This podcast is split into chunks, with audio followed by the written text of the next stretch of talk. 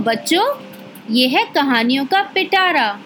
और देखते हैं आज के पिटारे में से कौन सी कहानी निकलती है। तो आज की कहानी है एक प्यारे से बच्चे शिवांश की। शिवांश आज बहुत उदास था। उसके पापा को आज यूएस से आना था, लेकिन कोरोना के चलते वो नहीं आ पा रहे थे। और शिवांश को उनकी बहुत याद आ रही थी। अपने कमरे में खिड़की के पास खड़ा शिवांश चाँद को देख रहा था। उसकी आँखों से आँसू छलकने ही वाले थे कि अचानक उसे लगा कि चाँद पर से कोई उसकी तरफ़ हाथ हिला रहा है। वो हैरानी से और ध्यान से वहाँ देखने लगा। चाँद पर से कोई छोटा सा इंसान उसकी तरफ़ हाथ हिला रहा था और उसे बुला रहा था।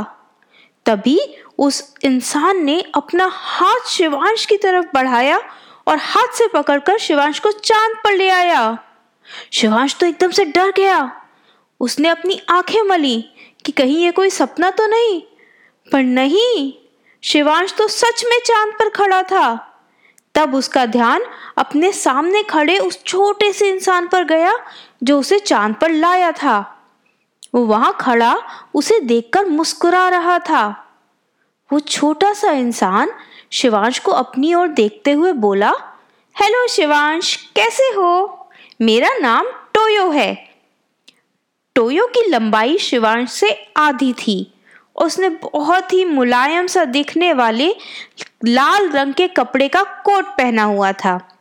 उसके सिर पर लंबी सी जगमगाती हुई टोपी थी और पैरों में घास के मुलायम जूते।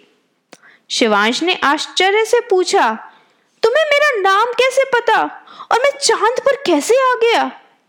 इससे पहले कि टोयो जवाब दे पाता शिवांश को महसूस हुआ कि उसे बहुत ठंड लग रही है और वो ठंड से काँप रहा है। हु, हु, टोयो जैसे इस बात के लिए पहले से ही तैयार था और उसने फ़ौरन अपने जैसा एक मुलायम सा कोट निकालकर शिवांश को दे दिया। ये कोट शिवांश के बिल्कुल फिट आ गया और उसकी ठंड एकदम से दूर हो गई।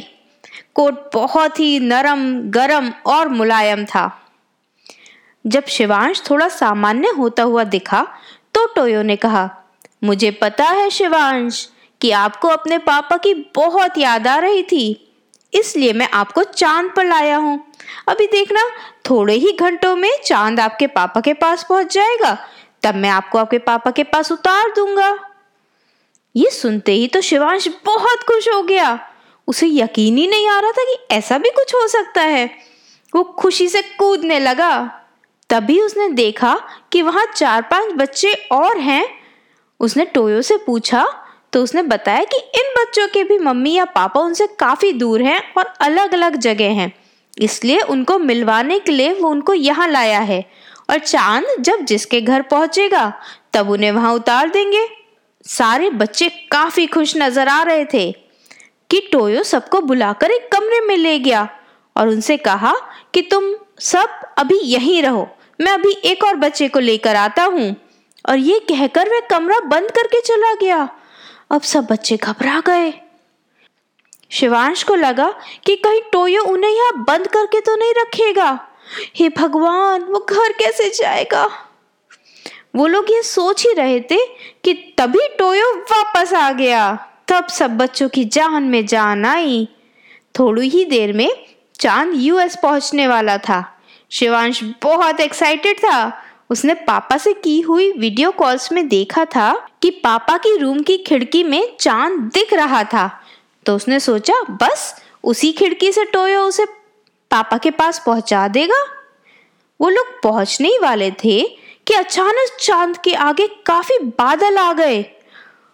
शिवांश चिंता में पड़ गया कि आखिर अब वो कैसे उतरेगा, कि तभी हवा का एक झोंका आया और बादल को उड़ा के ले गया।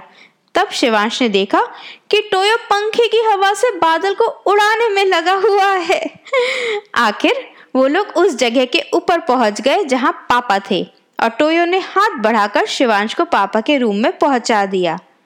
पापा इस तरह शिवांश को एकदम से वहाँ देखकर हैरान ही रह गए। उन्हें विश्वास ही नहीं हो रहा था कि शिवांश यहाँ कैसे पहुँच सकता है। तभी शिवांश को याद आया कि मम्मी को तो कुछ बताया ही नहीं। तब पापा ने मम्मी को जल्दी से वीडियो कॉल लगाया और शिवांश को दिखाया कि वो बिल्कुल ठीक है। मम्मी भी हैरान, परेशान शिवांश को देखती रही। पर उसे सही और स्वस्थ देखकर मम्मी को चैन आया। शिवांश कुछ दिन पापा के पास रुका। उसने पहले ही टोयो से पूछा था कि अगर पापा को फिर ऑफ़िस जाना होगा तो मैं अकेले तो रह नहीं सकता और फ्लाइट्स भी नहीं चल रही हैं तो मैं घर कैसे वापस जाऊँगा? तो टोयो ने उसे कहा था कि जब भी तुम्हें घर वापस जाना हो, तुम चाँद को देखना और मुझे याद करना तो मैं तुम्हें वापस घर पहुँचा दूँगा। इस पर शिवांश ने आशा से पूछा था, यानी कि उसने बहुत उम्मीद से, बहुत होप से टोयो से पूछा कि क्या तुम मेरे पापा को भी घर पहुँचा सकते हो? तो टोयो ने कहा, नहीं बच्चे, मैं सिर्फ़ बच्चों को लेकर जाता हूँ।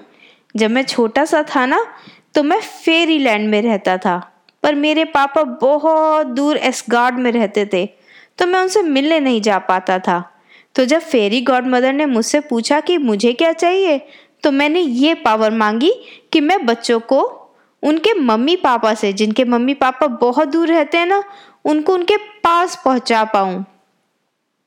तो जब शिवांश को वापस अपने घर जाना था, वो खिड़की पर खड़ा होकर चाँद को देखने लगा और उसने टोयो को याद किया। टोयो ने शिवांश को वापस उसके घर, उसकी मम्मी के पास पहुँचा दिया। तो बच्चों, ये थी आज की कहानी। कैसी लगी ये कहानी? अब अगली कहानी लेकर जल्दी ही फिर से आएँगे।